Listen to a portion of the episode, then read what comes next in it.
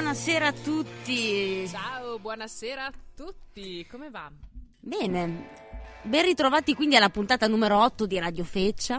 È la 8, giusto? Sto facendo bene i calcoli. No? Sì, io ho una fantastica spugna gigante sul mio microfono, di cui vado molto fiera e sono molto... Mi senti? Mi sento molto poco. Cioè, senti poco me? Io non mi sento. Ok. E una cuffia forse non funziona.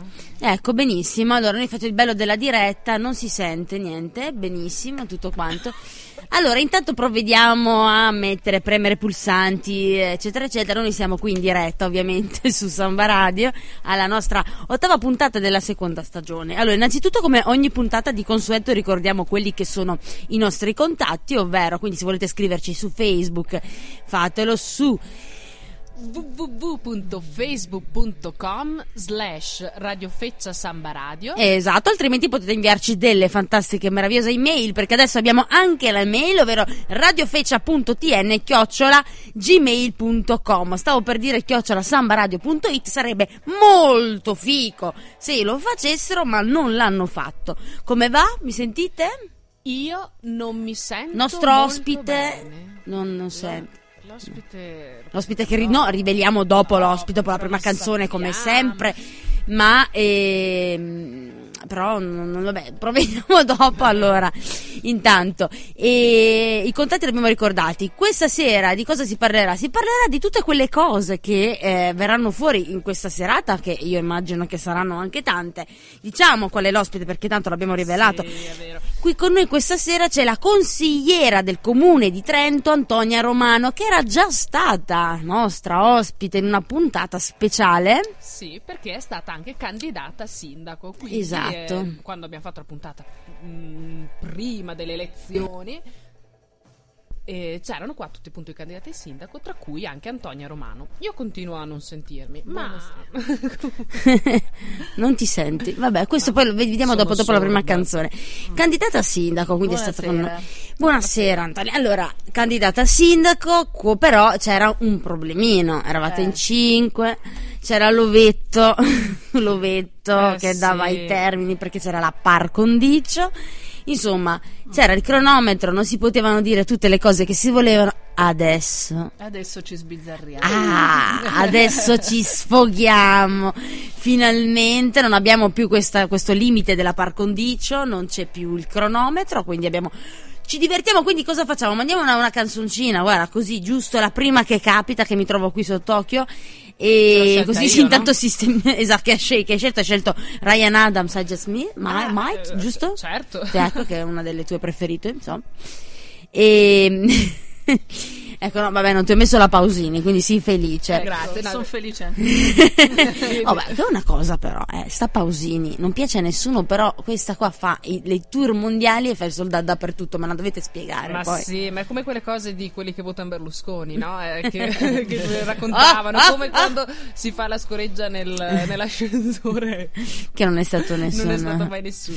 Bellissimo, no, ma proprio, cioè, nella stessa frase Berlusconi e la parola scoreggia, benissimo, cominciamo benissimo questa puntata. Allora, noi ci sentiamo questa canzone e poi cominciamo. Quindi radiofeccia.tn@gmail.com. Tra poco. Yuhu!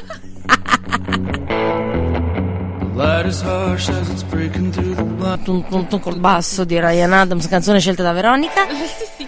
Ecco, rieccoci qua. È strano che non hai messo Roma-Bangkok, No, ma quello è quando intervieni tu. Ah, ok. Hai dimenticato questo dettaglio. Allora, vi sentite bene adesso? Sì, benissimo. Sì. No, quindi sei tu il problema, perché io non Antonia sente. Io sento. Quindi vuol dire che non è il microfono il problema, ma è Veronica. Esatto, se c'è un motorino in ascolto mi aiuti, la prego. Un motorino? Un motorino. Benissimo. Allora, Antonia, noi l'ultima volta che ci siamo visti era maggio. Era No, era a fine aprile forse. Era fine aprile. Ah, giusto, le elezioni erano a maggio. Le elezioni sono state il 10 maggio. Il 10 maggio, ecco. E credo che qui sia stato uno dei primissimi incontri che abbiamo fatto come candidati. Tutti e cinque insieme. Forse il primo. Sì, era il primo. Poi dopo credo TCA su Teletrentino, Trentino TV. Mi sembra che sia stato dopo. Per tutti quelli che ti stanno ascoltando, ricordiamo quindi che Radiofeccia dà sempre notizie in super anteprima e di seguirci sempre. Ok, grazie. Piccola marchetta per Radiofeccia. Sì, no, ma poi con questo tono. E quindi Radiofeccia da notizie in anteprima, quindi se volete seguirci fatelo sempre. Ok. No, allora era quindi la fine di aprile e noi abbiamo fatto questo speciale. Dunque ci sono state ppoi le elezioni. Ha vinto con grande sorpresa, perché non se lo aspettava nessuno, quel buon uomo dell'Andreatta. Beh, durante la notte c'è stato un momento in cui si pensava che fosse Cia. No, in cui si è temuto il ballottaggio. C'è stato un momento durante la notte in cui si era lì per il ballottaggio. Tra Cia poi ha recuperato, tra Cia e Andreatta. Poi Andreatta ha recuperato durante le prime ore del mattino, è riuscito a farcela con una percentuale inferiore a quella attesa, diciamo. E questo fa riflettere, anche se io dai rumors, ma anche da quello che penso io, ma credo che sia condivisibile, insomma, sia stato un pochino più che altro tra lui e lei scegliere, non saprei, nel senso è stato manco molto un voto di esclusione, no? Quest'anno sì, è stata una campagna elettorale anche molto monotona, cioè monotematica, non si è parlato d'altro che di sicurezza, non si riusciva, cioè io ci provavo a mettere dentro altri argomenti, ma non si riusciva a parlare d'altro. Il dato peggiore è l'astensionismo elevato, insomma, circa la metà delle persone, dei cittadini e delle cittadine di Trento non ha votato, e questo è gravissimo. Ma secondo te perché questo astensionismo? Da cosa nasce? Cioè, proprio perché... C'è disillusione? Sicuramente c'è una disaffezione verso la politica e un disincanto pazzesco. E dopodiché c'è anche il discorso che la gente non si riconosce più, cioè abbiamo un Partito Democratico che è riconoscibile come partito di centrosinistra, cioè l'attuale Partito Democratico di sinistra non c'ha più nulla. E quindi chi è di sinistra non riesce a trovare sbocco, anche perché a noi la stampa non ha dato molto spazio, cioè io ogni volta che mando un comunicato, quando il Trentino pubblica qualche trafiletto su di noi, lo segno sul calendario perché è un evento, per cui voglio dire non abbiamo abbiamo fatto una campagna elettorale veramente sotto silenzio, perché facevamo grande fatica a farci stampare qualcosa. E poi c'è il fatto che la politica ormai viene rappresentata mediaticamente come qualcosa di brutto, di corrotto, di sporco, si generalizza, si fa di tutta l'erba un fascio, insomma. Ma e quindi cosa è successo? Allora, ci sono state quindi queste elezioni. Vince Andreatta, Cia ha detto... ti do un dato. 53,7% per Andreatta, che è pochissimo, cioè poco più della metà. È poco più della metà. Se poi calcoliamo che di questi non sono neanche il 100% degli elettori, ma anzi i tuoi dati, cioè la percentuale dei votanti. Hanno tolto tutta la parte, insomma, delle elezioni. Basta, l'hanno voluta rimuovere e dimenticare. Ecco, ma intanto appunto Claudio Cia lascia il suo posto da consigliere comunale per la sua poltrona più calda di consigliere provinciale, più comoda, e soprattutto più proficua dal punto di vista remunerativo, però l'aveva sempre detto, cioè lui ha sempre detto che se non fosse diventato sindaco avrebbe preferito fare il consigliere provinciale. Ovviamente, ecco, e per cui poi appunto i 5 candidati, Paolo Primon scompare, lui e la sua scopa, perché non prende neanche un seggio, spazzato via. Invece esatto. E poi invece 5 Stelle prende, cosa ha preso? Tre seggi, quindi compreso quello di diritto a Negroni, giusto? C'è Paolo Negroni, Marianna De Mattei e Andrea Maschio. Ok, e poi proprio il 4%, l'altra sinistra, riesci a entrare tu col tuo seggio. E quindi com'è poi, tra l'altro, anche il fatto di essere l'unica a rappresentare la sinistra, perché sì, parliamoci chiaro, sinistra non c'è altro, perché non possiamo definire sicuramente il PD o il PAT, il PAT no, ciao, cioè. se gli dici che sono di sinistra gli viene un coccolone. Quindi il PAT, che diciamo che sono il partito del vescovo, si può dire, il PD sono un centro-sinistra mando coglio, quindi insomma l'unica rappresentante della sinistra. Io sono orgogliosa di definirmi l'unica rappresentante della sinistra. Cosa devo dire? Racconto quando sono entrata nella sala, nella mia primo consiglio comunale, mi trovo seduta tra i leghisti e le sentinelle. Mamma mia, che c'era pure, e poi c'era ferro. Cerbero, però il Caronte ti ha accompagnato in consiglio.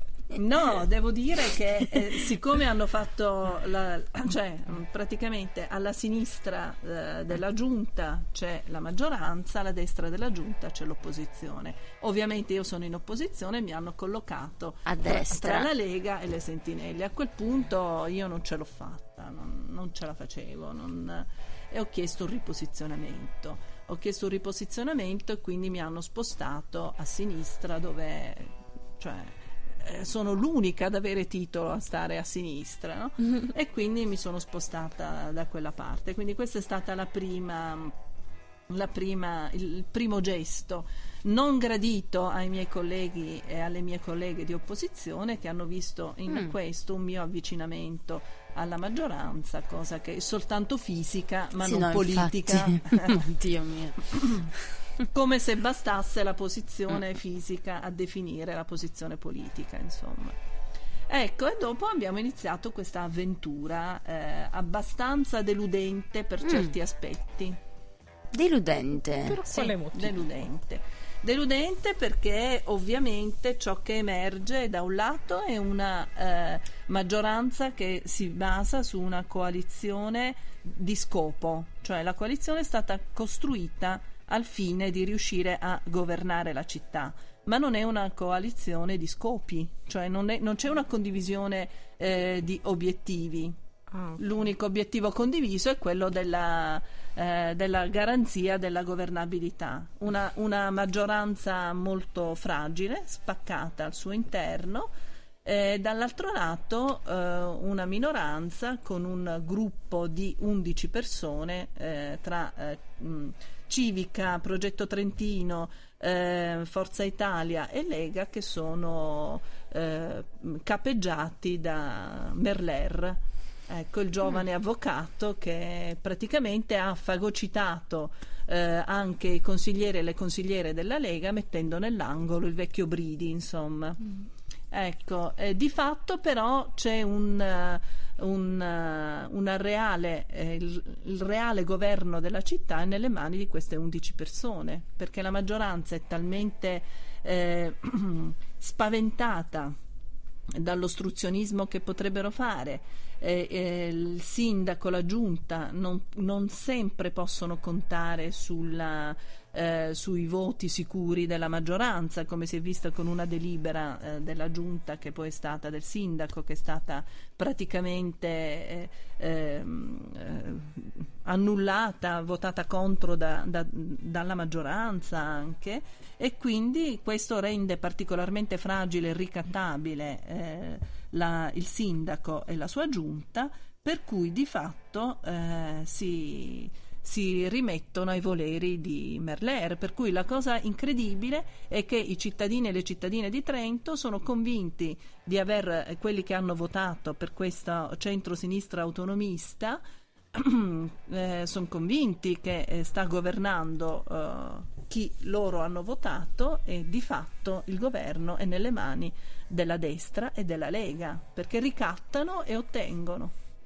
Molto triste, questo veramente. Mi ricorda anche un momento un po' che abbiamo vissuto a livello nazionale. Sì, mi ricordo Prodi, quando Prodi quel povero Cicci. Anche lì c'è stata una maggioranza al limite, sì. E alla fine è cascato tutto. Ma è la cosa che mi fa molto riflettere di tutto questo, ti fa rendere conto come quelli che io definisco i politicanti, no? Che sono quelli che secondo me non fanno politica vera, ma appunto puntano di più alla poltrona, quella più comoda, quella più remunerativa, come dicevamo prima, e per cui cosa succede? Che il fatto di ricattare significa non approvare delle cose che magari sono anche utili e sono buone per il cittadino, quindi sia a livello nazionale che comunale, quindi anche nel piccolo, parliamo di un comune comunque di Trento su poco più di 100.000 abitanti, voglio dire, e cosa succede? Che magari una legge, una proposta, un disegno che sono ottimali magari per la cittadinanza, a priori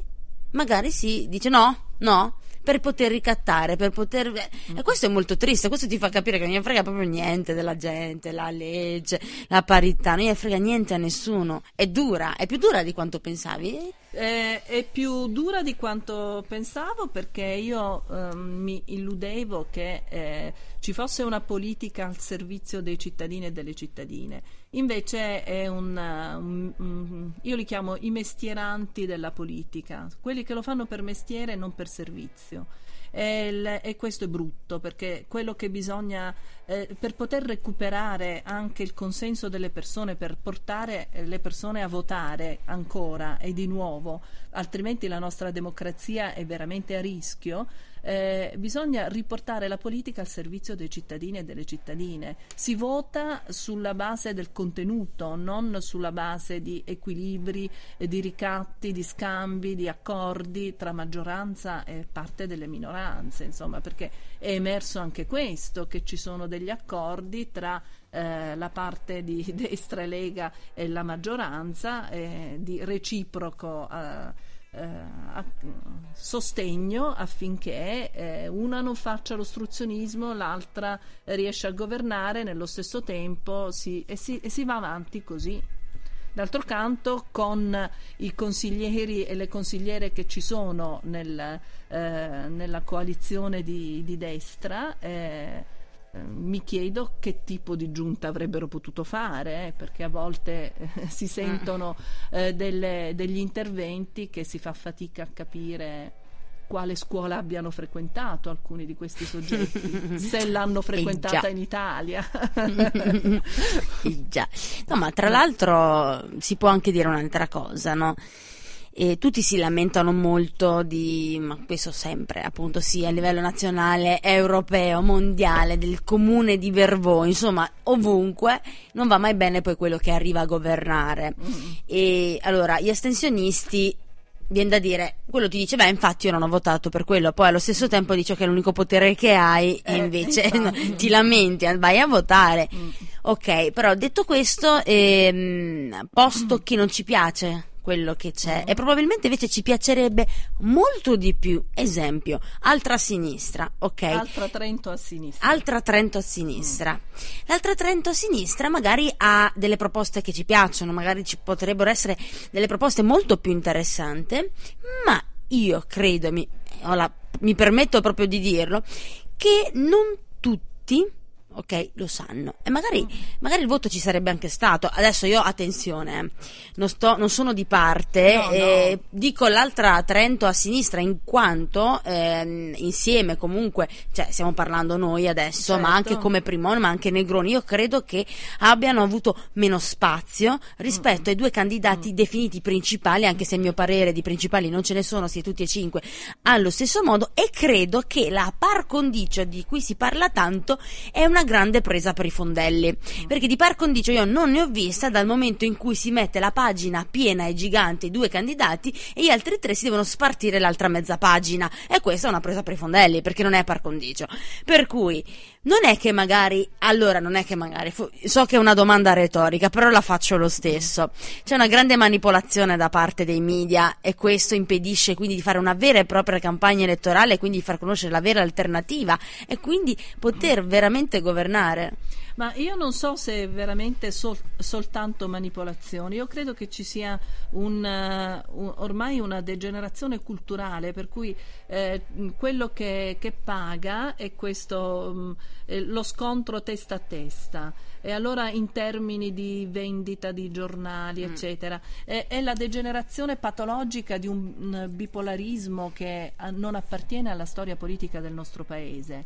E allora secondo me i giornali si sono molto concentrati su questo, anche per questo ma non solo, perché ovviamente quando ti rendi conto che non c'è mai spazio per te, oppure quando c'è un giornale che pubblica qualcosa soltanto perché io tempesto di telefonate la redazione eccetera eccetera, e non pubblica mai la fotografia, anche questo non perché uno abbia, a me non piace neanche essere fotografata, non mi piaccio mai in fotografia, però cioè, è anche un modo per non far conoscere, quello di non mettere la fotografia, ed è una cosa ricorrente in qualche giornale, no? E perché? Non lo so, perché ovviamente chi è che dirige i principali giornali? Giovanetti, da dove proviene Giovanetti? Dall'Osservatorio Romano. Uno che proviene dall'Osservatorio Romano può dare spazio a una persona che è di sinistra radicale, atea, e che propone sicuramente dei temi che sono sgraditi a un certo tipo di cultura, no? Dall'altra parte Faustini, si sa, è uno dei più cari amici di Dell'Ai, insomma. Che torna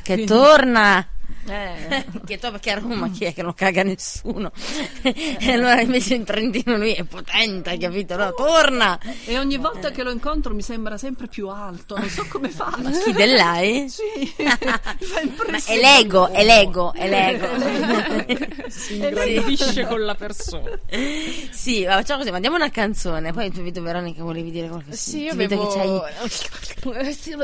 No, volevo darti appunto questi dati che cercavi prima. Ah, i dati! Sì. Allora, gli aventi diritto al voto a Trento sono 93.941 e sono andati a votare il 50,7%. È tremendo. Quindi la metà della metà ha votato poi l'attuale sindaco, praticamente. Certo, esatto. Il 53%, cioè 20.000 persone. Del 50%, capisci? Cioè c'è la metà dei cittadini e delle cittadine di Trento non sono rappresentati da nessuno in comune. Esatto. Però se la sono anche cercata. Sì, e noi l'avevamo detto, andate a votare. Abbiamo detto, andate a votare, è importante votare. Sei andata a votare? Io certo. Anch'io sono andata a votare. Anch'io, bisogna andare a votare, ecco. bisogna votare. Io ho votato Fugati. Anche le precedenti elezioni comunque c'era il 60%, che sì, meglio, però comunque non. Sì, meglio, ma comunque abbiamo regredito, quindi. Sì. Vabbè, canzoncina, e poi parliamo di una cosina che riguarda le biblioteche. Eh già. Guarda, facciamo una bella canzoncina. Sai come si chiama? Mannarino, conosci? Certo. Conosci, Veronica? No. Romano, ma come? Allora, però questa canzone lui l'ha scritta. Non so se la conosci. Lui l'ha scritta, ma non la canta lui. L'ha fatta cantare un bambino. È bellissima. Ho capito. La conosci? Che soddisfazione, che soddisfazione. Vivere la vita, Mannarino. E il bimbo è Ruben Aprea, che è anche un attore molto bravo.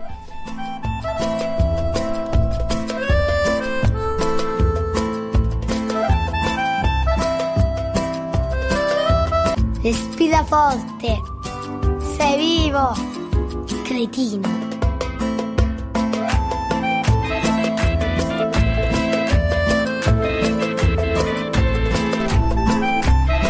Bello. Molto carina. Carina? Non l'ho sentita tutta perché metà ero impegnata in altre faccende, affaccendata. Finisce con cretino. Mannarino! Questo era Mannarino, non chi cantava. Ovviamente i testi, la musica, la chitarra di Mannarino e la voce del piccolo Ruben Aprea, attore che abbiamo visto. Magari chi è fan di Checco Zalone l'ha visto nel film Pioggia a Catinelle. No, Sole a Catinelle. Pioggia a Catinelle si dice così veramente. Il film invece era Sole a Catinelle. Non ho visto quel film. Neanch'io.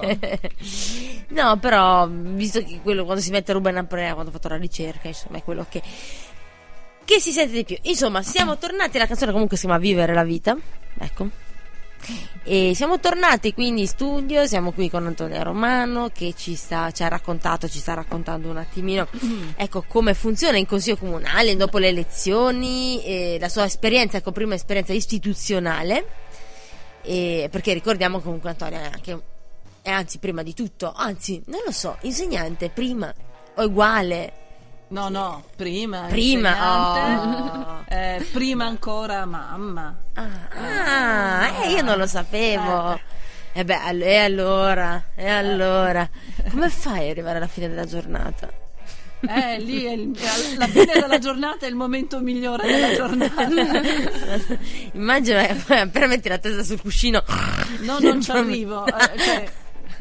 È un continuo. No, ci arrivi a letto. Arrivo in piedi, spiaggio sul divano e vai subito. Sì. Giornate da 50 ore praticamente. Devo ringraziare Criminal Mind perché riesce a farmi addormentare. Ma davvero? Ma perché ti annoia? No, perché mi piace, mi rilassa. E i thriller è una delle mie serie preferite, anche Profiling mi piace. Il profiling di serial killer ti rilassa. Aiuto. C'è da porsi qualche domanda. Attenzione. No, ecco, allora abbiamo lasciato i nostri radioascoltatori con un accenno a qualcosa che riguarda le biblioteche. Antonio, vuoi continuare tu? Beh, innanzitutto partiamo dalla considerazione che le biblioteche sono dei luoghi importantissimi, nel senso che in un periodo di crisi economica, di crisi finanziaria come quella attuale, ovviamente la gente taglia su tutto, nelle spese, taglia sull'acquisto dei libri, no? E quindi la biblioteca rappresenta l'unico luogo di accesso libero e democratico alla cultura, quindi è una specie di tempio della cultura. Detto ciò, il sistema bibliotecario trentino è abbastanza efficiente, anche se comincia a risentire dei problemi di esternalizzazione dei servizi, ma questo è un altro discorso. Il Consiglio delle Biblioteche di Trento prevede che ci siano come rappresentanti all'interno di questo Consiglio anche un rappresentante della minoranza e un rappresentante della maggioranza del Consiglio comunale. E allora bisognava nominare il rappresentante della maggioranza e il rappresentante della maggioranza. Ho mandato una mail per trovarci tutti insieme, noi esponenti delle minoranze, e per concordare, per convergere su una candidatura. Non è stato possibile trovarci perché l'appuntamento che avevamo concordato via mail ha visto la presenza soltanto di me, di Paolo Negroni e Eugenio Oliva del Progetto Trentino e nessun altro. Per cui non si è concordato nessuno. Arrivati in aula, a quel punto Bruna Giuliani della Lega propone come rappresentante delle minoranze Antonio Coradello, noto avvocato trentino di idee di destra, abbastanza radicale, è una delle sentinelle più presenti, è una persona che è nota per le sue idee contro l'omosessualità, è nota per le sue idee contro l'accoglienza ai profughi, è una persona che è tra quelle che vorrebbero limitare la diffusione di alcuni libri, perché è uno di quelli che combatte questa misteriosa teoria gender e quindi alla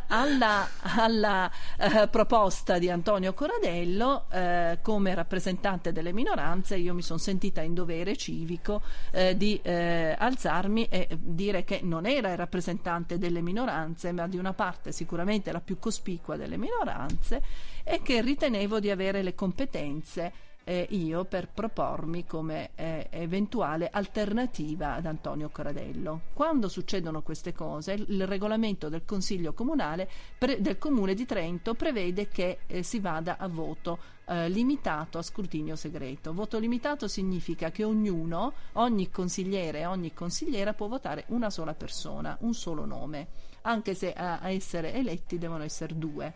Ognuno vota uno, questo è il voto limitato a scrutinio segreto. Risultato, io ho avuto 15 voti, Maestranzi, che era il candidato della maggioranza, ne ha avuti 10, Coradello 11, e quindi di fatto la nomina è stata per me e Maestranzi, che era il candidato della maggioranza. A quel punto si è scatenato un putiferio in aula, perché i consiglieri della Lega, di tutti i consiglieri della destra, hanno ritenuto gravissima questa cosa qui, perché secondo loro, siccome c'è la prassi quando succedono queste cose che la maggioranza vota per il candidato di maggioranza e le minoranze votano per i candidati delle minoranze, evidentemente loro hanno interpretato questo risultato come un voto di qualche consigliere della maggioranza a mio favore per non far eleggere Coradello.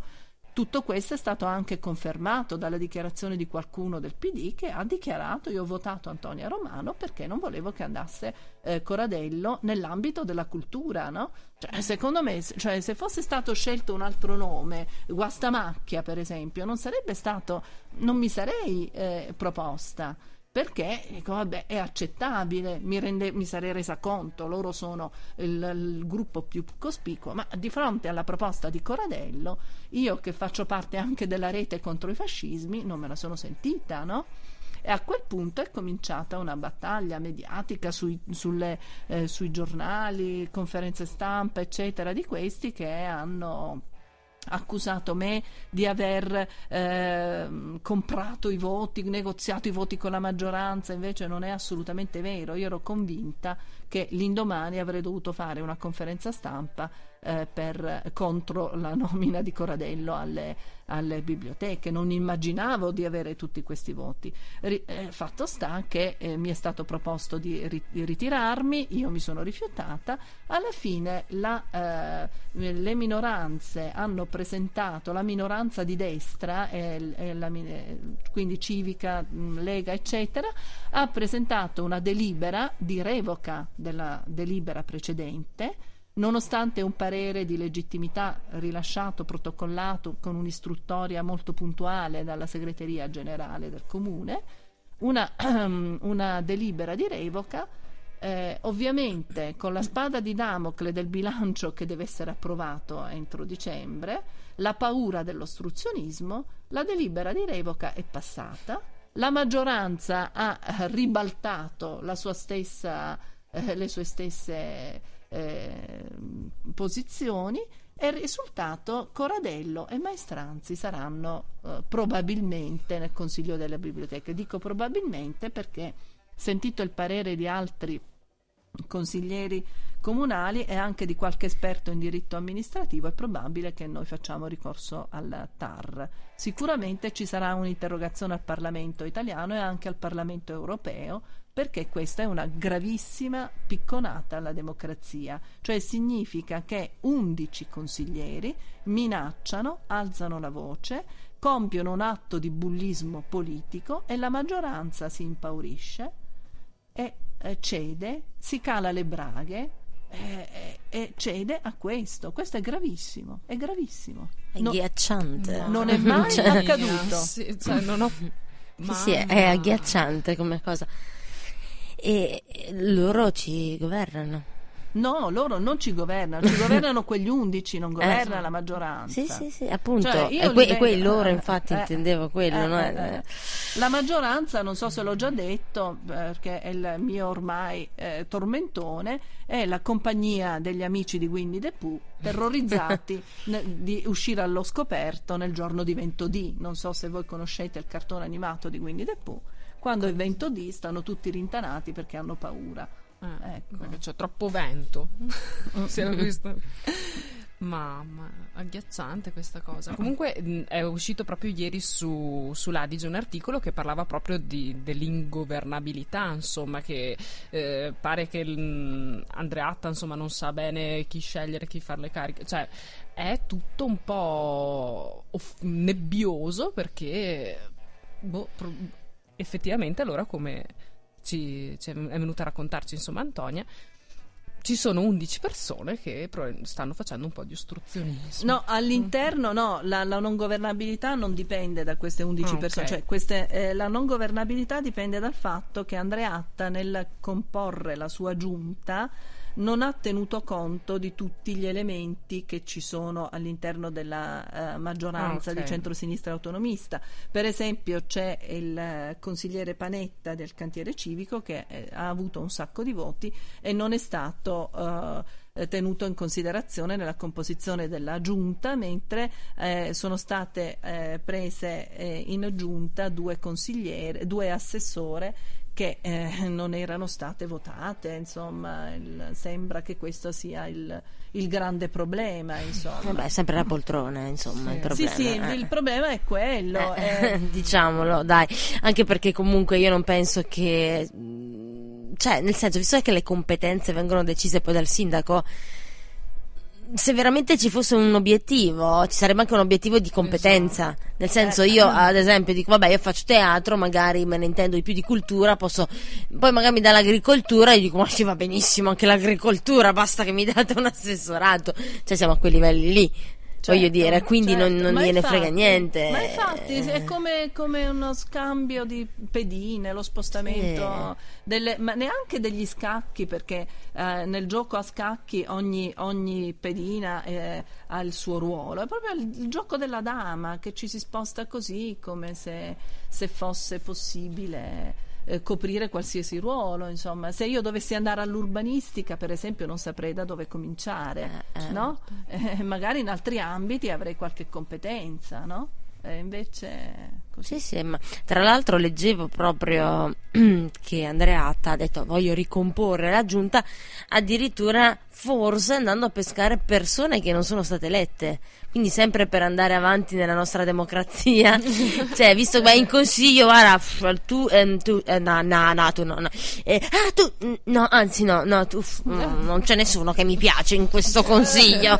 Ecco, ma dicevi, Veronica, questa mattina mi dicevi appunto che c'era qualcosa. L'ho già detto. L'ho detto ieri. Sì, era ieri, in realtà non era oggi. Ah, ok, perché visto che mi hai detto stamattina pensavo fosse qualcos'altro, invece no, era tutto un tutt'uno, diciamo. Esatto. Comunque, a proposito di libri, vorrei fare una piccola marchetta, nel senso che adesso alle cantine di Torre Mirana, Palazzo Thun, c'è una bellissima mostra di satira e umorismo organizzata dallo Studio d'Arte Andromeda, e che si chiama Il libro è morto, viva il libro, è aperta tutti i giorni dalle 10.30 alle 12.30 e dalle 15 alle 19, quindi se volete passare a guardare ci sono tutte queste vignette molto belle di satira, appunto, su un po' l'evoluzione del libro, insomma, su anche un po' di nostalgia. Era morto, viva il libro, sì, mi ricorda, viene ripreso dal Re morto, viva il re, no?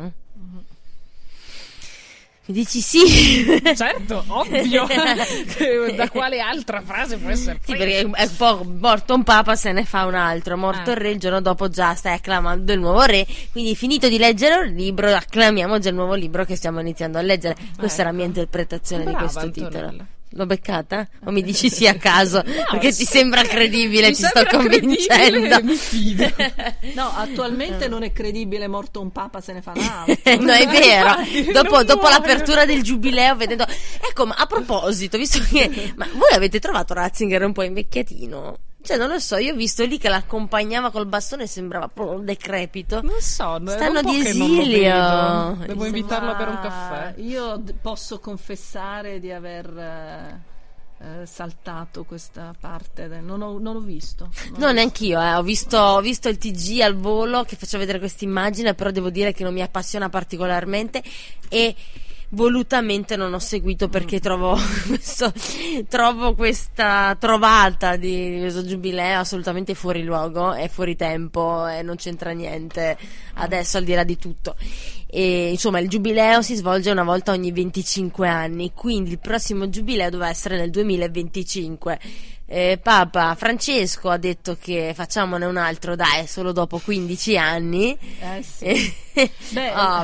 Intanto i soldi ci sono, non c'è il terrorismo e poi io muoio fra 10 anni, non so se ci sono, e cavolo, io voglio farlo un giubileo e se poi muoio, cioè, mi sembrava un po' una... no, ma penso che lui stia facendo bene il suo mestiere, nel senso lui è chiamato a un compito importante, recuperare l'entusiasmo verso la Chiesa che ha fatto perdere il buon Ratzinger e lui sta facendo bene il suo mestiere con le sue butad. Esatto. E poi vogliamo dire che casualmente, ma per una questione proprio di coincidenze sicuramente, in concomitanza con l'apertura di questo giubileo di critiche quella esce il film su Francesco nelle sale cinematografiche quando è ancora vivo. Ma come, non si parla d'altro? Ma io non seguo. Ma dove vivi? A Paludi Giovo c'è anche all'Astra, al cinema. Sì, Trento. Sì. C'è pubblicità ovunque, cioè praticamente chiamatemi Francesco. Esatto.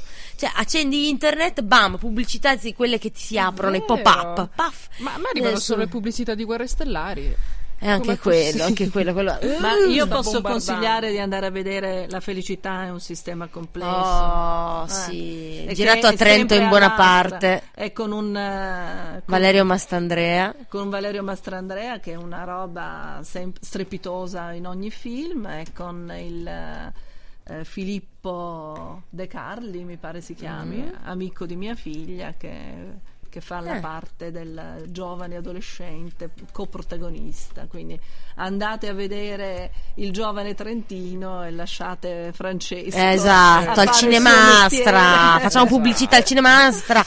La felicità è un sistema complesso, regia di Gianni Zanassi con Valerio Mastandrea e Filippo De Carli, e tra l'altro insomma è stato girato in buona parte a Trento, una parte a Roma, una parte in Toscana, una parte in Trentino la scorsa estate, e ho visto sbirciato io qualcosa di riprese, perché appunto poi tra il cast non principale insomma ci sono anche delle persone che conosco che ho visto, vorrei andarlo a vedere. Infatti non mi ricordo se si chiama Filippo Carli o Filippo De Carli, una roba tanto è quello, il Carli c'è, Filippo pure. Un caso il tanto è un più, fa più figo col de, certo.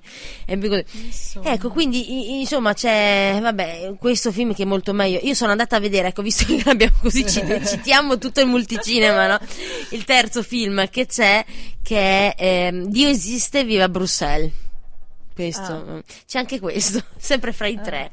Io sono andata a vederlo ed è molto bello, una regia spettacolare, io ve lo consiglio perché è molto bello, dove praticamente Dio è un ubriacone che non fa altro che fumare e ubriacarsi dalla mattina alla sera e picchia sua moglie.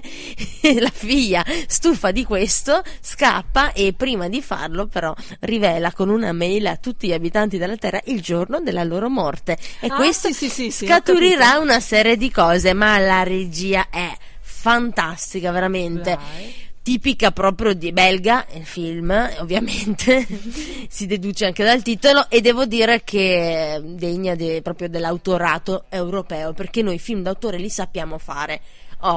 Gli americani sono bravi a fare i thriller, l'azione, noi siamo ci dobbiamo lasciar perdere quella roba lì, abbiamo riso noi. Però questo è un gran film. Ho letto delle belle recensioni su questo film. Sì. È molto molto bello.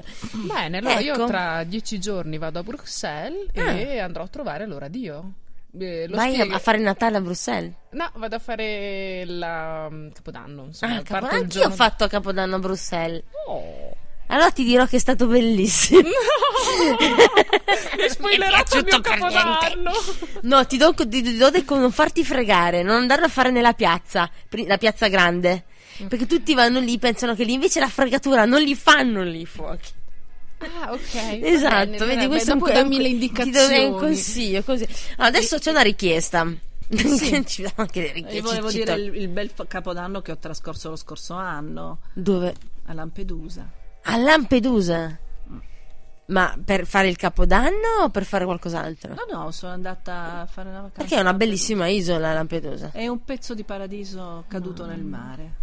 È bellissimo. Peccato che purtroppo, ecco, Lampedusa adesso viene ricordata solo per i sbarchi clandestini e non per l'isola, che tra l'altro è bellissima. L'isola è molto bella. Devo dire che il problema dell'isola non sono gli sbarchi in realtà, ma dal mio punto di vista l'eccessiva militarizzazione dell'isola. L'anno scorso, quando ci sono stata io, dal 26 dicembre al 2 o 3 al 3 gennaio, non c'era nessun migrante, non c'era nessuno proprio, perché con l'operazione Mare Nostrum li portavano comunque tutti direttamente in Sicilia. Però quello, siccome io sono appassionata di trekking, abbiamo camminato tanto per l'isola. È piccola ma ci sono tanti sentieri, quindi mi pare di aver contato una decina, se non di più, di radar militari, uno scempio incredibile. È quello che rovina veramente poi l'isola, e non altro. Va bene, allora facciamo così. Adesso mandiamo un'altra canzoncina. Hanno chiesto i Beatles. Cosa hanno chiesto i Beatles? Blackbird. No, io non la conosco. Allora la conosciamo. Blackbird singing in the dead of night. Eccoci qua. Allora, siamo tornati qui in diretta. Veronica era andata via a conversare con il portiere del Sambapolis. Oggi sono sempre affaccendata. Cosa è partito? Canzoni. E dove eri andata?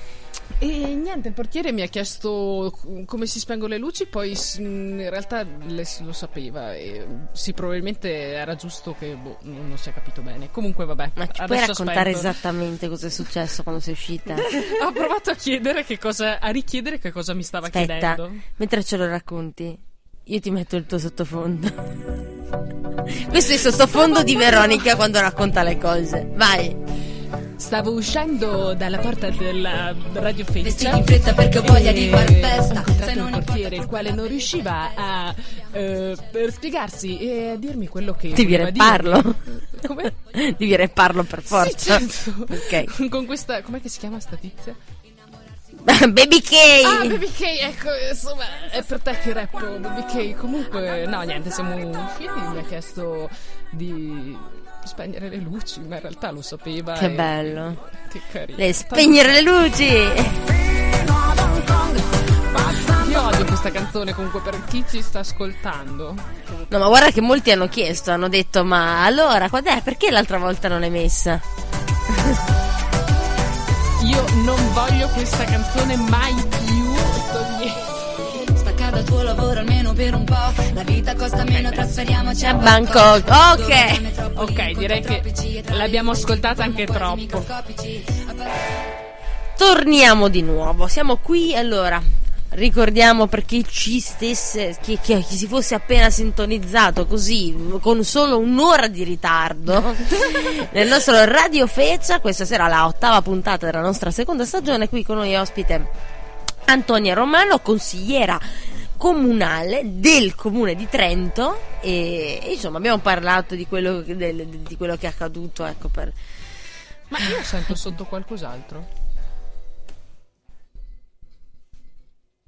Non senti? Buh. Oddio, le allucinazioni. Già. Ok, tutto questo noi le proviamo in diretta, ma tanto c'è un motivo, no? Si chiama Radiofeccia, perché noi siamo la feccia di Samba Radio.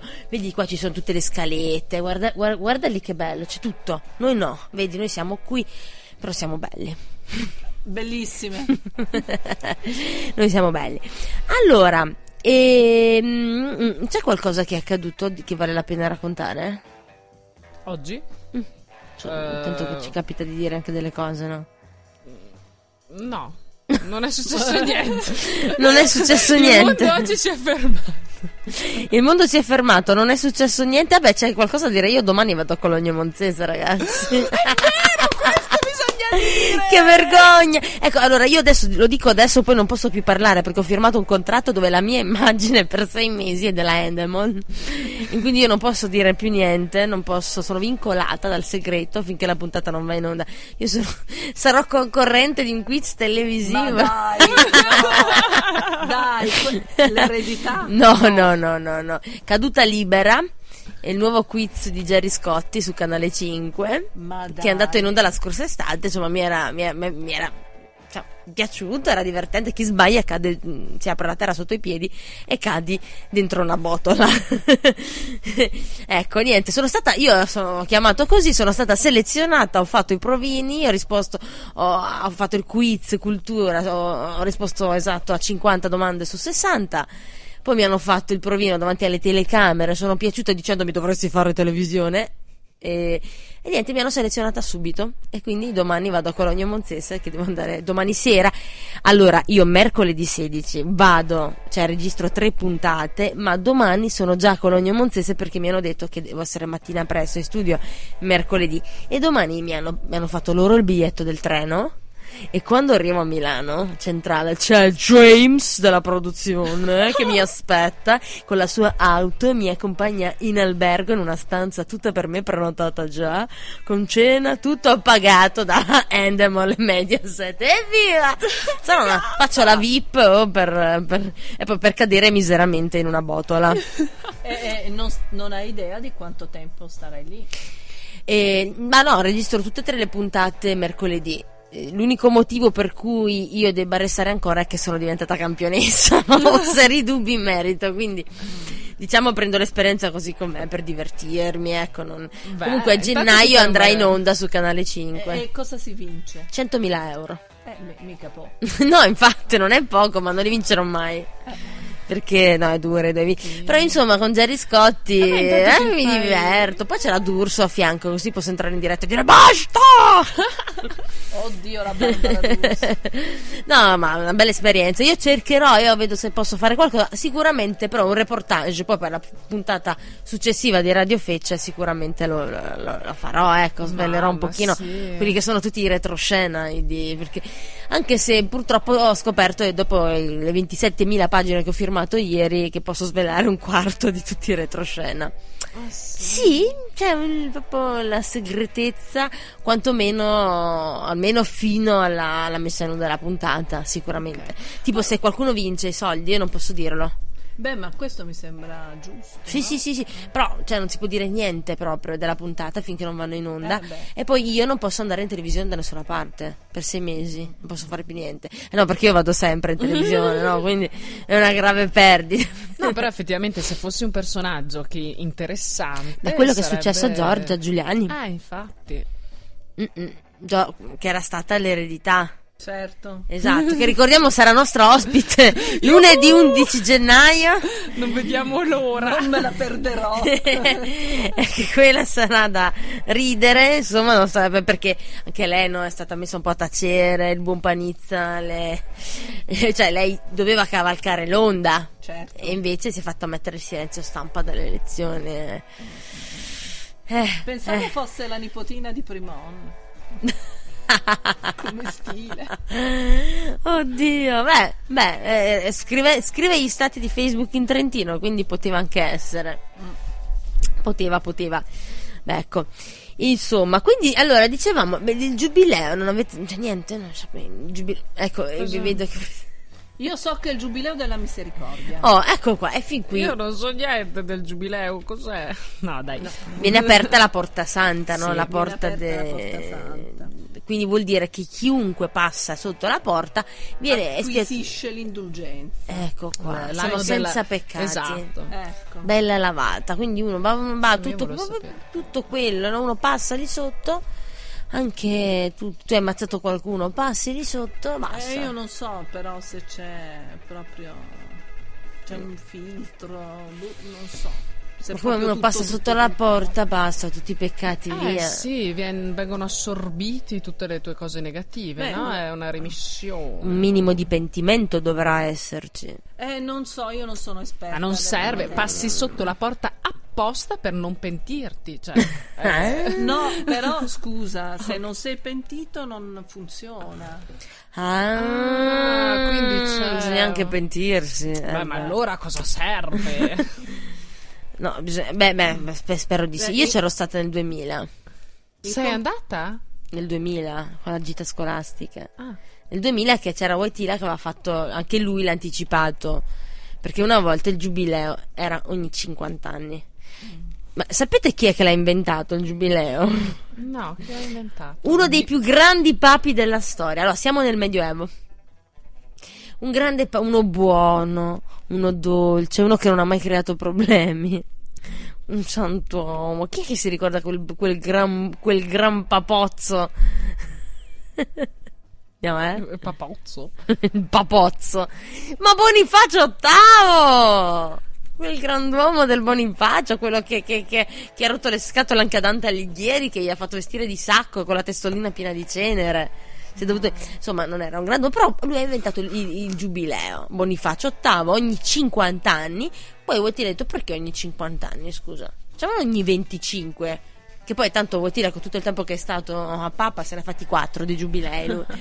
e poi è arrivato Francesco e ha detto: boh, se io tra 10 anni non sono più qui, facciamone un altro.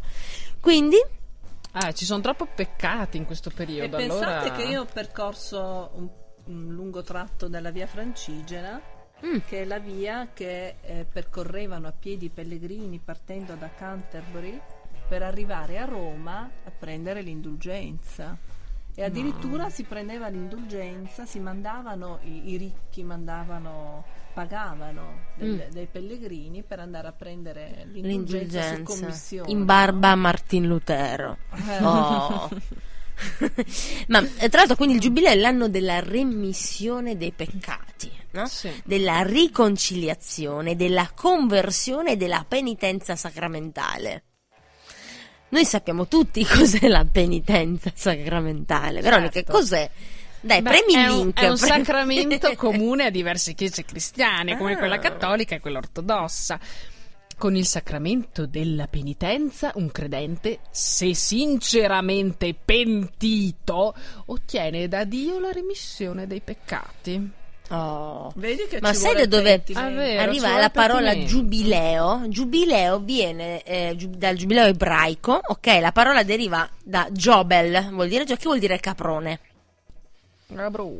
Quindi giubileo è l'anno del caprone, perché il caprone sembra l'oroscopo cinese. Esatto, ma in realtà il caprone è riferimento al corno di montone utilizzato nelle cerimonie sacre, e quindi hanno deciso che poteva ci sta annoiando questa cosa. E quindi anche l'anno di Cristo. Gesù si presenta come colui che porta a compimento l'antico caprone, essendo venuto a predicare l'anno di grazia del Signore. Mamma, che meraviglia, Gesù che predica i caproni. Ma non so, io un po' vabbè. Ed è stato proprio Bonifacio VIII che ha istituito il primo giubileo con la bolla, attenzione, la bolla papale, la bolla che si chiama Antiquorum habet fida relatio. Lo sapevate già, vero? Ovviamente. Emanata il 22 febbraio del 1300. Quindi il primo giubileo è stato il 1300, che all'epoca era computato ancora il 1299, quindi circa un mese dal Capodanno secondo l'uso ab incarnazione, che cadeva il 25 marzo. Insomma, un po' di cose. Il 25 marzo. Di marzo. Esatto. E sapete cosa succede anche il 25 marzo? Cosa succede il 25 marzo? È il mio compleanno. Ecco. Auguri con giubilo. Grazie. Quindi auguri col caprone. Ecco. Ma è la bolla di Papa Francesco, come si chiama? Quella con cui ha annunciato. Ha istituito il giubileo straordinario della misericordia. Vediamo. Si chiama Misericordiae Vultus.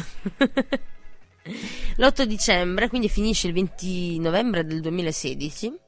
È lunghissimo. Okay. Il Papa ha dichiarato che il giubileo ricorrente al 50° della fine del Concilio Vaticano II, quindi è dedicato alla misericordia.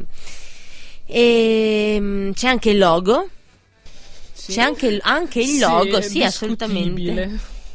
C'è misericordioso come il padre. Oddio, mi sembravano due toni. Ovviamente in spagnolo, perché chissà perché, misericordioso come il padre. E il logo è un Cristo che tiene un altro Cristo ubriaco, probabilmente, che deve tornare a casa. Ma dici? Sulla schiena. Ma scherzi? No, è cos'è? Il Cristo che porta sulle sue spalle la persona che ha bisogno di misericordia e si prende i suoi peccati. Gesù che porta uno sulle spalle. E vedi, basta. Se clicchi qui trovi il significato, forse. No. No, c'è praticamente Gesù che c'ha uno sulle spalle. Quindi si porta, aiuta le persone, secondo me, cioè. Sì, si fa carico con misericordia. Sembra quasi la stessa persona. Boh. Ah, no, quindi vabbè. Ah, un logo ufficiale comunque. Comunque ci sono proprio durante il Giubileo ci sono proprio delle cose organizzate, momenti specifici organizzati, già preventivati per tutto l'anno prossimo. Cioè, proprio, allora, dal 19 al 21 gennaio 2016 l'accesso al Giubileo sarà per tutti coloro che operano nel pellegrinaggio. Stai leggendo anche tu dallo stesso posto dove sono io? Sì. Benissimo. Poi dal 10 febbraio 2016 l'invio dei missionari della misericordia. Ma cosa sono i missionari della misericordia? Va bene.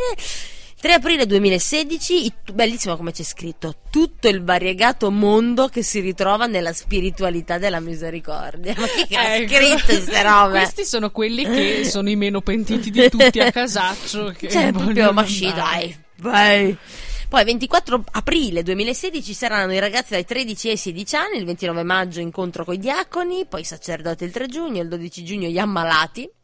Beh, io se sono malata quindi, sto a casa. No, il 12 giugno col cavolo che si va lì, che si prende qualcosa. Poi il incontro dei giovani in occasione della giornata mondiale della gioventù a Cracovia dal 26 luglio al 1 agosto, mentre il 4 settembre incontro con il volontariato, il 9 ottobre 2016 il mondo della spiritualità mariana, poi il 17 maggio 2016 invece per gli omosessuali per la giornata mondiale contro l'omofobia. Scherzavo, stavo dicendo quello che ci sarebbe piaciuto leggere. Immaginate invece tutti i gay, la giornata tutti i gay possono andare tutti i gay possono andare, così possono attraversare la porta santa e diventano tutti etero e finalmente si levano. Secondo me l'hanno pensata. Ho una domanda: una persona che vuole andare al Giubileo, cioè è lei che si autocertifica facente parte di queste categorie o porti il certificato medico per andare in quella dei malati? Se sei malata va bene. Nessun raduno previsto per chi si occupa di politica, nessuna misericordia, quindi. No, lì non c'è proprio non c'è possibilità lì di redimersi assolutamente. Beh, insomma, avevano previsto, no, questi attacchi terroristici il giorno del Giubileo, sicuramente dell'apertura del Giubileo. Hanno detto che tutto questo non è avvenuto grazie alla sicurezza, all'angelino, perché l'angelino quando ci si mette, ragazzi, non ce n'è per nessuno, non ce n'è per nessuno.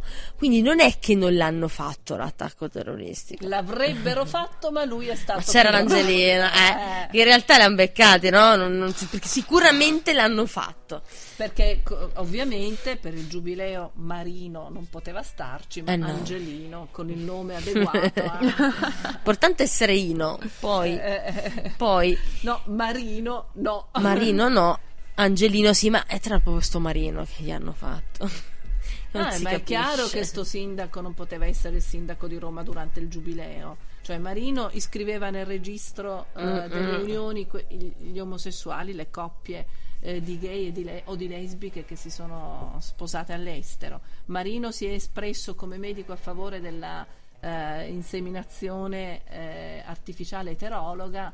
Un sindaco così il Papa non l'avrebbe mai tollerato, e in nome del Papa Renzi Marino è stato dimesso.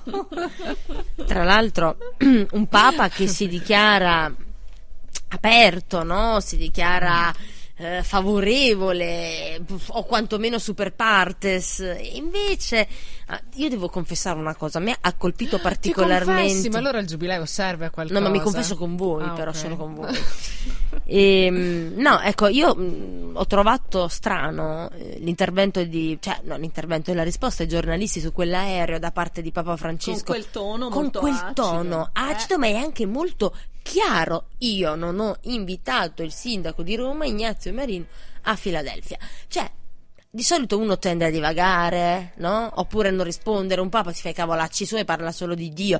Ma invece, e soprattutto alle domande dei giornalisti, tendenzialmente tende a svincolarsi. Invece lui ha risposto in quel modo proprio chiaramente, e si sentiva proprio io odio Ignazio Marino, un papa. Lì basta, per me mi è caduto. Diciamo che i primi 3 giorni di papato ci sono cascata. Al 4° giorno ho già capito che era un'altra fregatura. Guarda anche questa. Papa Francesco è un marchettaro meglio di me. Ma peccato che per finire di fare il papa bisogna morire, perché sennò dopo aveva una carriera. Non è detto Ratzinger. Vabbè, povero Ratzinger, gli hanno dato l'ergastolo. cioè per la serie vai fuori dalle balle, però non esci di lì, eh. E lui ha dovuto anche dire che ovviamente si è dimesso lui, perché è ovvio che non è così. Comunque noi chiediamo a Nanni Moretti di non fare più film, perché ne porta sfiga. No, cioè è preveggente. Quindi porta sfiga o è preveggente? Il Caimano Berlusconi è andato giù. Habemus Papam è andato giù. Habemus Papam, che è stato un capolavoro di film, e poi aveva previsto tutto. E poi allora, il prossimo che deve fare? Una previsione? In nome del Papa Renzi. Renzi. Magari ce lo leviamo di torno. Diciamo il vero partito qual è. Diciamo che non è vero, che non è il PD. Mettiamo un bel geranio rosso come simbolo di questo partito democratico cristiano. Mamma Potrebbe chiamarlo mia. PDC, no? Perché secondo me... partito dei... mi viene in mente una parolaccia, non la posso dire perché sennò cari ragazzi. Partito dei coriandoli, dei coriandoli, dei canederli. È stagione dei canederli, ma non posso dire parolacce, sennò Fugatti fa un'interrogazione a Rossi. Già aver scritto sul mio profilo Facebook che Le Pen associata a Maroni fa venire è vero, Pen e Maroni. Le Pen e Maroni, la sintesi è Salvini, insomma. Ma sì, ma a me fa molto sorridere vedere dei leghisti che si danno alla politically correct quando sono i primi a vomitarci sopra, praticamente. Cioè, quando vogliono loro, no? La politically correct quando conviene, perché questa è pura, cioè essere politicamente corretti. Perché no, loro sono politicamente scorretti. Sì, cioè. ma appunto, cioè, in base alle esigenze, quando conviene, quando no. Poi ho visto anche che comunque ci sono state, sempre sul tuo profilo Facebook, che tra l'altro vuol dire che a Fugatti piace tanto andare sul profilo Facebook, sotto controllo. Sì, ti ha messo nei preferiti, gli arriva la notifichina quando ti aggiorni lo stato. Cioè, esce la tua faccia. Antonia ha aggiornato il suo stato. Oh, che bello, così posso cominciare bene la giornata. Ecco, quello che era successo su uno stato in merito al bimbo siriano, giusto? Sì, leggevo il bimbo su internet siriano. Io avevo postato quel giorno in cui è uscita quella fotografia, un post, dico, quando le luride coscienze di leghisti, fascisti, razzisti si sveglieranno. Dopo alcuni giorni però io ho ripensato, dico, ma dai, forse luride è troppo, e ho tolto, ho modificato, ma ho lasciato quando le coscienze. E allora niente, Fugatti ha presentato una interrogazione con richiesta di risposta scritta a Ugo Rossi, perché innanzitutto mi ha dato del consigliere, e questo è imperdonabile, perché io sono una consigliera e Fugatti dovrebbe capire, saprà la differenza tra un uomo e una donna? Boh. Dopodiché Fugatti ha dichiarato che io ho un profilo pieno di parolacce, parole profane, irripetibili, non coerenti con il mio ruolo di consigliera comunale, ma soprattutto con il mio, la mia professione di insegnante. Quindi chiedeva Ugo Rossi, che ha la delega per l'istruzione, di eventualmente prevedere un'indagine tecnica per valutare se io uso questo linguaggio in classe, ma anche, attenzione perché questo è gravissimo, per verificare se io affronto temi di attualità proponendo il mio punto di vista. Palese violazione dell'articolo 3 della Costituzione, che sancisce la libertà di insegnamento. Rossi ovviamente ha risposto correttamente che non ci sono estremi presupposti perché si avvia un'indagine tecnica e che io sono libera di esprimere le mie opinioni utilizzando qualunque mezzo. Il bello è che io oggettivamente non è che sul mio profilo, dove la maggior parte dei post sono pubblici, usi tutto questo linguaggio scurrile. A parte che credo che sul tuo profilo sei libera di scrivere quello che vuoi. Ma tra l'altro cerco, cioè non scrivo parolacce così, cioè una parolaccia frequente c'è, è leghista.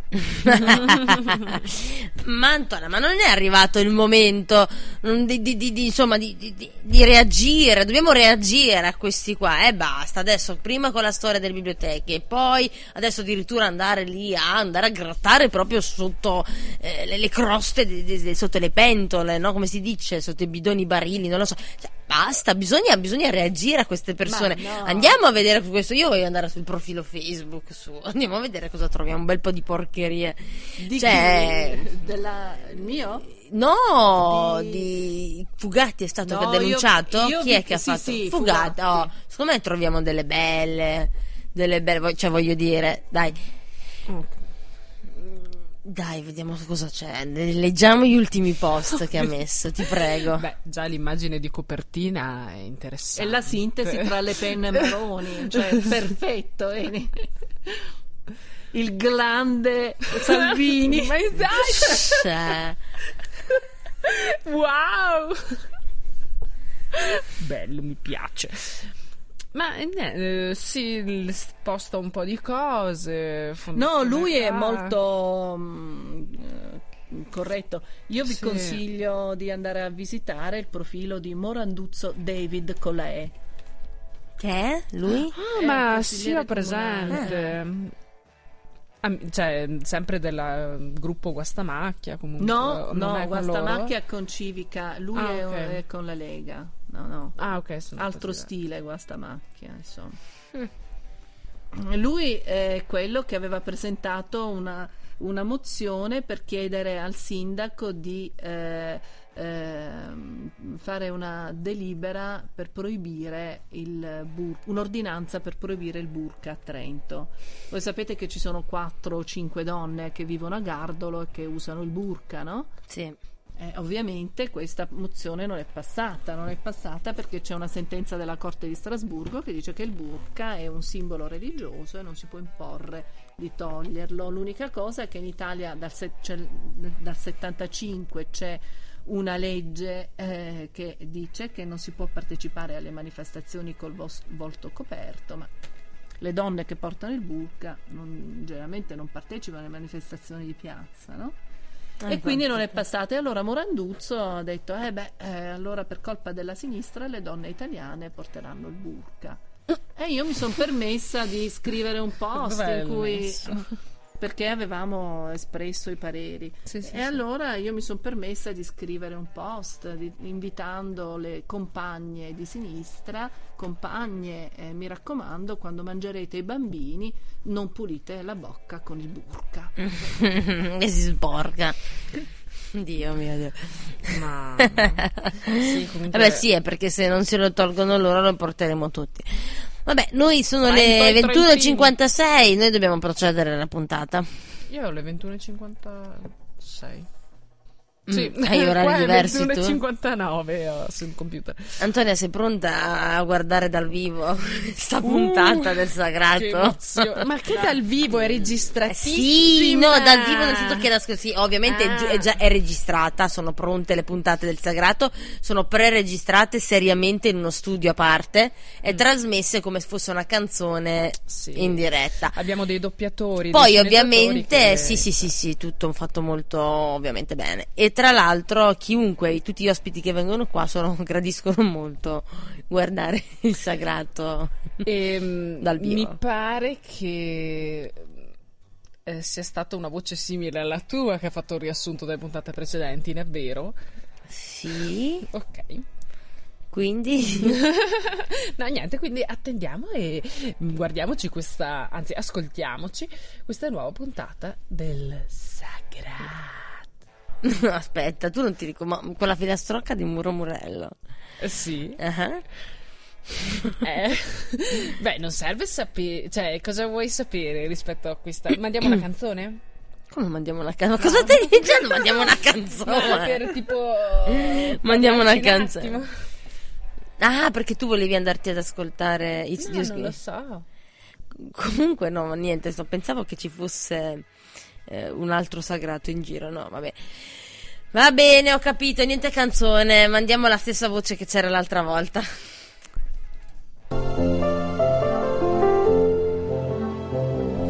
Nelle puntate precedenti Dostoevskij accompagna Consuelo a casa dalla nonna Armanda, perché zia Armanda era a conoscenza del segreto del sagrato, quindi come aprire il sagrato le rivela una importantissima filastrocca, ma non solo, le rivela che nel sagrato caddero anche l'assassino Jack l'assassino e il principe con tutti i suoi averi e soprattutto che chi cade nel sagrato resta immortale e quindi rimane bello come era bello a quel tempo il principe. Ma il punto è che ovviamente Consuelo, appena sentito che si trattava di un principe, lo immediatamente ha puntato al Vildanaro, ovviamente, e per cui cosa accade? Accade che andranno al sagrato a dire la filastrocca, di modo che potranno avere il principe, ma anche Jack l'assassino e anche il vecchio amore di Germanda.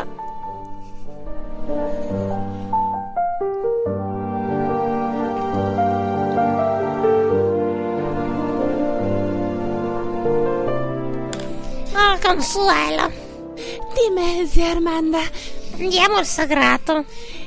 Sì, va bene, però io ho un problema.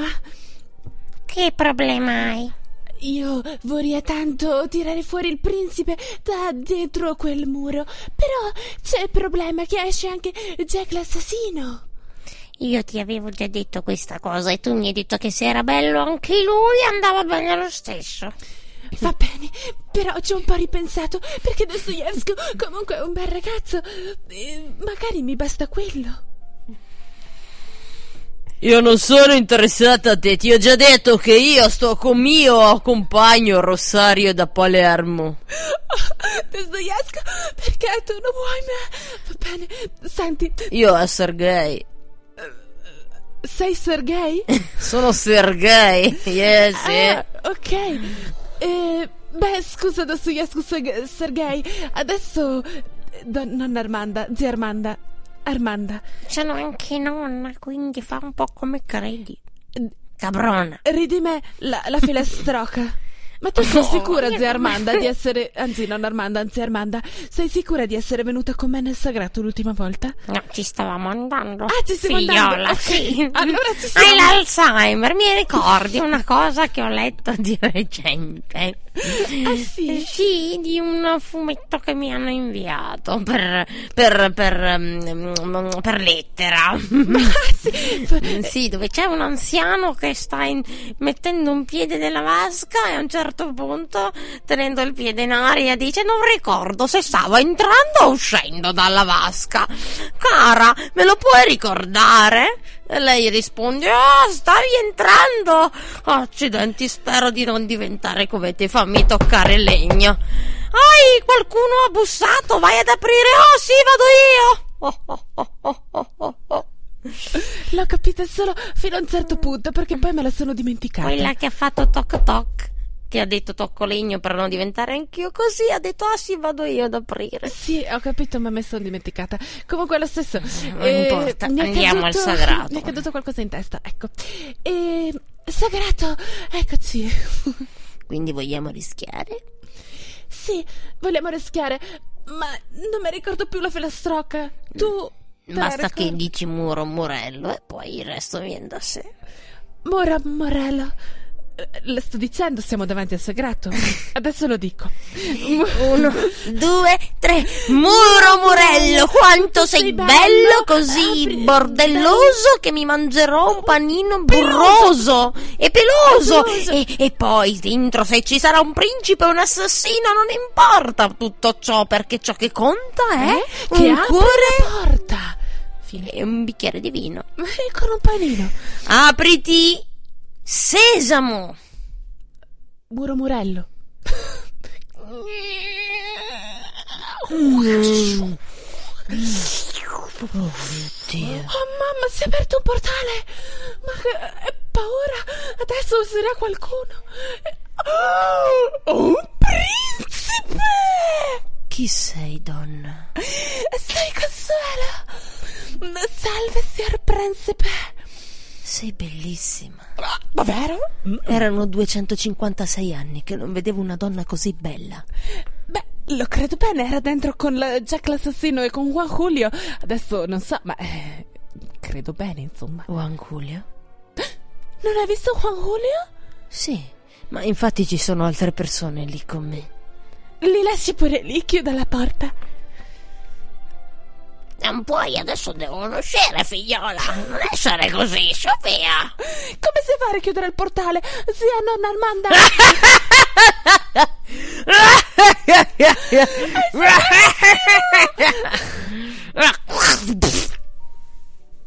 Nonna Armanda è morta.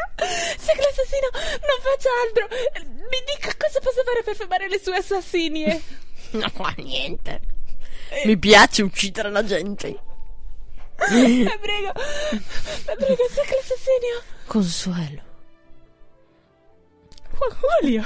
Finalmente sono uscita da qui. Mi hai salvata. Ma sì, non era proprio intenzione. Cosa? No, scherzavo. Io ti amo, ma amo anche Consuelo!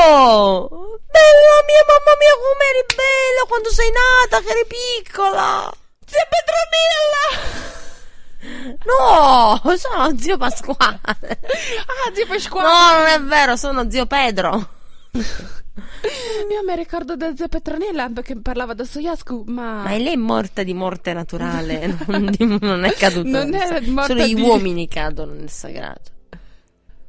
Ah, ma chi è che me lo sta spiegando? Io avevo una storia di... Una voce fuori campo. Sono io, il mio fantasma. Zia Armanda, grazie. Volevo dirti, devo confessarti una cosa, figliola. Dima. Ebbene, quando ero giovane e tu eri appena nata, ho avuto una storia con zio Pedro. E tu ti ricordi, vero, come si fa a cadere nel sagrato? Te lo ricordi? No. Mentre si fanno le cosacce, l'uomo cade. Allora, hai dimenticato tutto quello che ti ho raccontato nella scorsa puntata. Ma quindi significa che se io bacio Jack l'assassino, lui potrebbe tornare nel sagrato? E lui che deve baciare te. Ma questo forse... L'unico modo per avere il principe fuori dal sagrato e quindi tutto tuo e gli altri uomini via... E provarci con tutti. Devi fare in modo che gli altri ci provino con te nel sagrato. Quindi devi far innamorare tutti, anche zio Pedro. No, zio Pedro potresti lasciarlo a me, figliola. E poi del resto lui è rimasto giovane. Ma tu sei un fantasma, Armanda. E poi comunque potrebbe essere anche una cosa piacevole. Ma Non mi conquisterai mai, donnaccia. Beh, lo vedremo nella prossima puntata.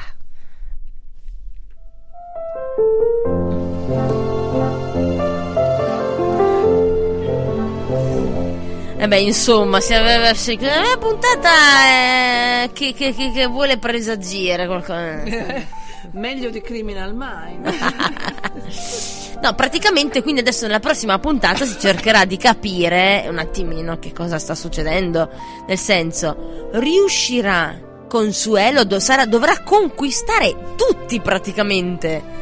Tutti, esatto. Cavoli, ci riuscirà Consuelo? Tranne il principe, perché se vuole tenerselo lui, esatto, deve... è dura, quindi l'uomo che lei vuole veramente non deve conquistarlo. Non l'ico almeno, cioè, ma io deve, non capisco una cosa però. Deve fuori. Infatti, per forza nel sagrato deve andare.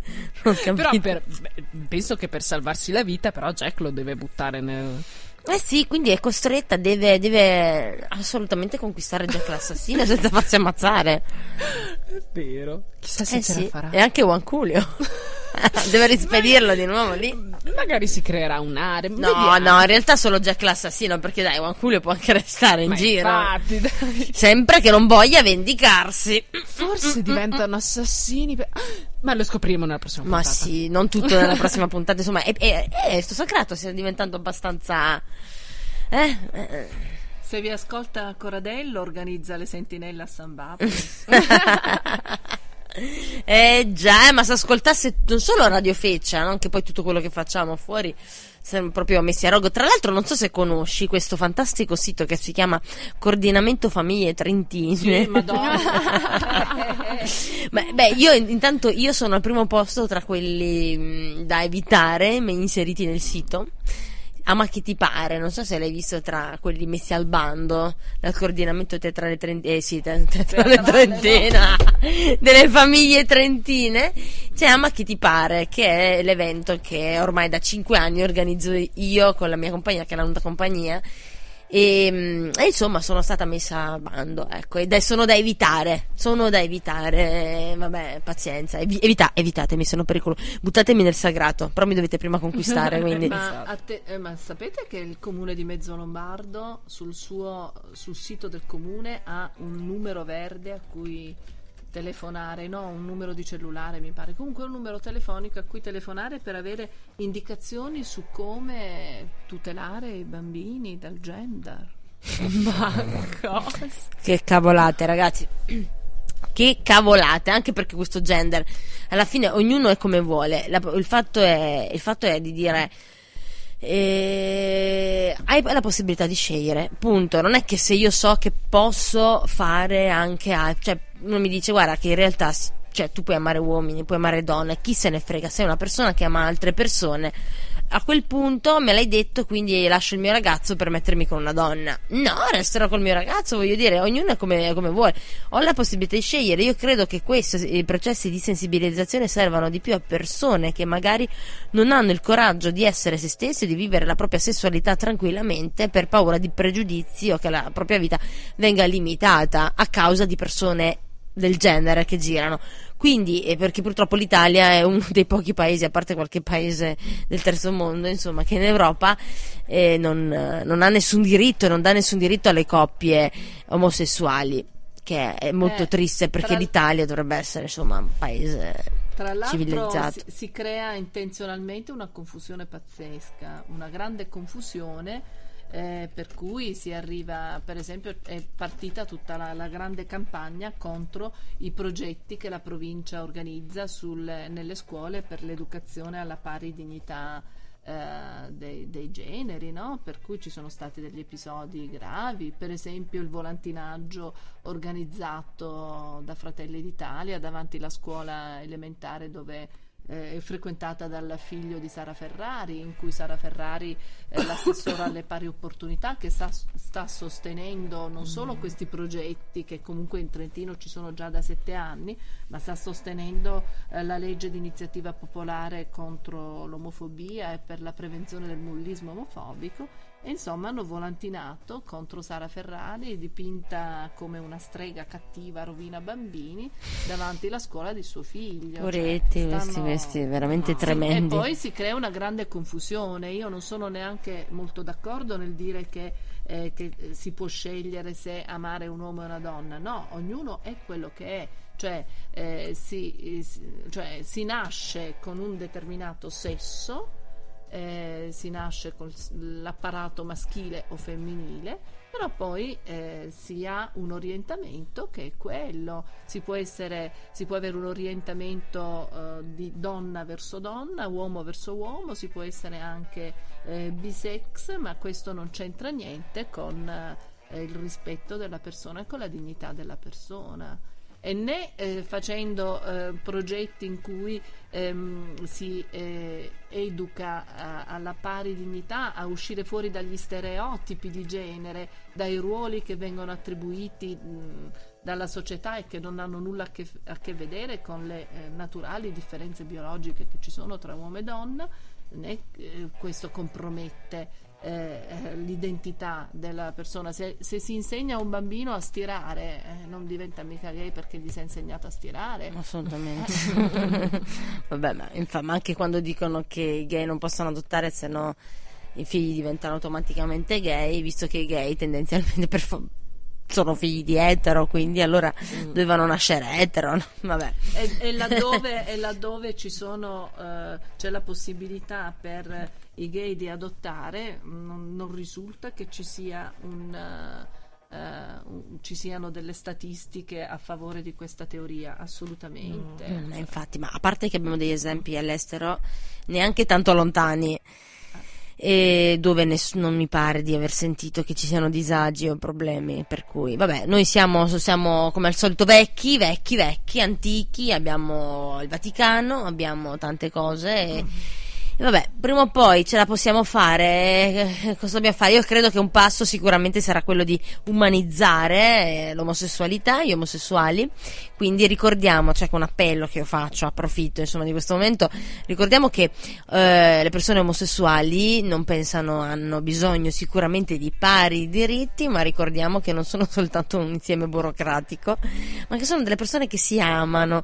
Insomma, dal momento in cui due persone omosessuali si ritrovano a fare i conti con le lacune burocratiche, le lacune di legge insomma che ci sono in Italia, vuol dire che si sono incontrate e che hanno deciso di fare un pezzo di strada e di vita insieme, perché se sono single neanche ce l'ho il problema, voglio dire. Quindi prima di tutto c'è l'amore, ricordiamo questo, umanizziamo, perché quando si pensano agli omosessuali si pensa sempre alle leggi, i diritti, le pari opportunità, che ripeto sono fondamentali, ma non c'è solo quello. Cioè l'amore è tutto uguale, è tutto uguale, si ama nello stesso modo, come si amano un uomo e una donna, si amano due donne, si amano due uomini. L'amore non è... E se poi pensiamo a quante coppie etero sono vivono tragedie di disamore, di mancanza di rispetto, di violenza, e allora non è che l'essere eterosessuale garantisce l'amore. L'amore è al di sopra dei generi. Ma oltre. Infatti, appunto, l'amore non ha sesso. I femminicidi avvengono in coppie etero. Eh sì, le coppie. Coppie scoppiate. Sì, appunto. Insomma, siamo anni luce lontane. Forse tra 50 anni no, non ce la facciamo. Io ci sarò sicuramente. Quindi noi battaglieremo. Allora, a quell'epoca in Italia governerà veramente la sinistra fra 50 anni. Aiuto. Noi speriamo. La puntata è finita, è volata. Finita, sì. Ma è volata e abbiamo sforato di quasi 2 ore, ma sì, allora noi abbiamo finito, è stato molto interessante, anzi sicuramente ci sarebbero tante altre cose da dire, magari noi rinnoviamo l'appuntamento, vedi, noi siamo di parola, abbiamo detto che saremmo rivisti e ci siamo rivisti, quindi ci rivedremo quando ci sono altre cose da dire, altre novità. Io mando un messaggio, chiamami. sai, vedi, noi siamo qua senza censura, senza peli sulla lingua, noi diciamo tutto quello che ci pare. E allora noi torniamo lunedì prossimo con l'ultima puntata dell'anno, quindi è vero. Eh sì, lunedì 21, lunedì 21 dicembre abbiamo, sai chi abbiamo come ospite? Sì, abbiamo una famosa ballerina che ci sta ascoltando in questo momento. Ciolanka Sbilenka dalla Russia arriva direttamente, io con il mio grande passo di danza che fa, ci sta ascoltando in questo momento, quindi adesso si sta raggonfiando a petto di piccione. No, sarà qui ospite con noi Stefania Menestrina, la nostra ballerina, la nostra, perché nostra del, insomma, trentina, ecco, sì, quindi ha vinto l'anno scorso Bar Talent 2014, la prima edizione di Bar Talent Dance. E tante altre cose, ce lo spiega lei. Esatto, ci racconterà, no, cosa è successo dopo questa grande vittoria. Adesso è a Firenze, ci sta ascoltando anche da Firenze, vedi? Sì. Quindi, visto che per le feste di Natale, insomma, si torna a casa, io ho approfittato, ecco, per dirle: ma visto che sei a Trento e noi abbiamo una puntata finalmente per una volta con Bacian, mi sta già scrivendo perché come ci ha detto ci sta ascoltando, ci manda dei cuoricini e dei piccioni, perché si sta gonfiando a petto di piccione, come dicevo, okay. sì ecco, quindi insomma va bene, ma lunedì prossimo avremo lei e poi dopo facciamo una pausa e ritorniamo invece l'11 gennaio con Giorgia Giuliani insomma, dopo l'eredità, che cosa è successo, insomma. Ce n'è, poi ci sarò io dopo Caduta Libera che saprò dirvi lunedì prossimo che cosa è successo. Va bene, ringraziamo Antonia Romano di essere stata qui con noi questa sera, di averci raccontato un po' anche di svelato alcune cose, insomma, che noi da qua, insomma, cosa succede dall'altra parte, ecco. Della barricata, io ringrazio voi, è stato veramente divertente, bellissimo, un'ottima atmosfera, quelle cose che solo le donne riescono a fare. Grazie mille. E beh, ti aspettiamo ovviamente, l'invito è sempre aperto, certo. Cioè l'invito è già inviato sempre comunque. Perfetto. Quindi noi siamo qua quando vuoi. Va bene, salutiamo tutti i nostri radioascoltatori, ci vediamo e ci riascoltiamo lunedì prossimo. Approfitto per fare a tutti gli auguri di un sereno e felice anno nuovo. No, ecco. Buon anno nuovo da parte di perché noi perché io non ci sarò più, giusto? In radio, no? Giusto. Il presepe, diciamo, fate il presepe. Ma anche no? io mi metto fuori la mia solita campanella. Io ho costruito un presepe, però. Davvero? Che mi piace, ma no, mi piace proprio. Cioè, però per me è lo stesso, ci può essere anche mia zia in carriola nel presepe, voglio dire, cioè, mi piace proprio il bricolage. Ecco, tutto qua. Va bene, grazie a tutti, ciao. Buonanotte, ma veramente ciao. Buonanotte. Sì. E non perdete Criminal Minds. Esatto. Ciao.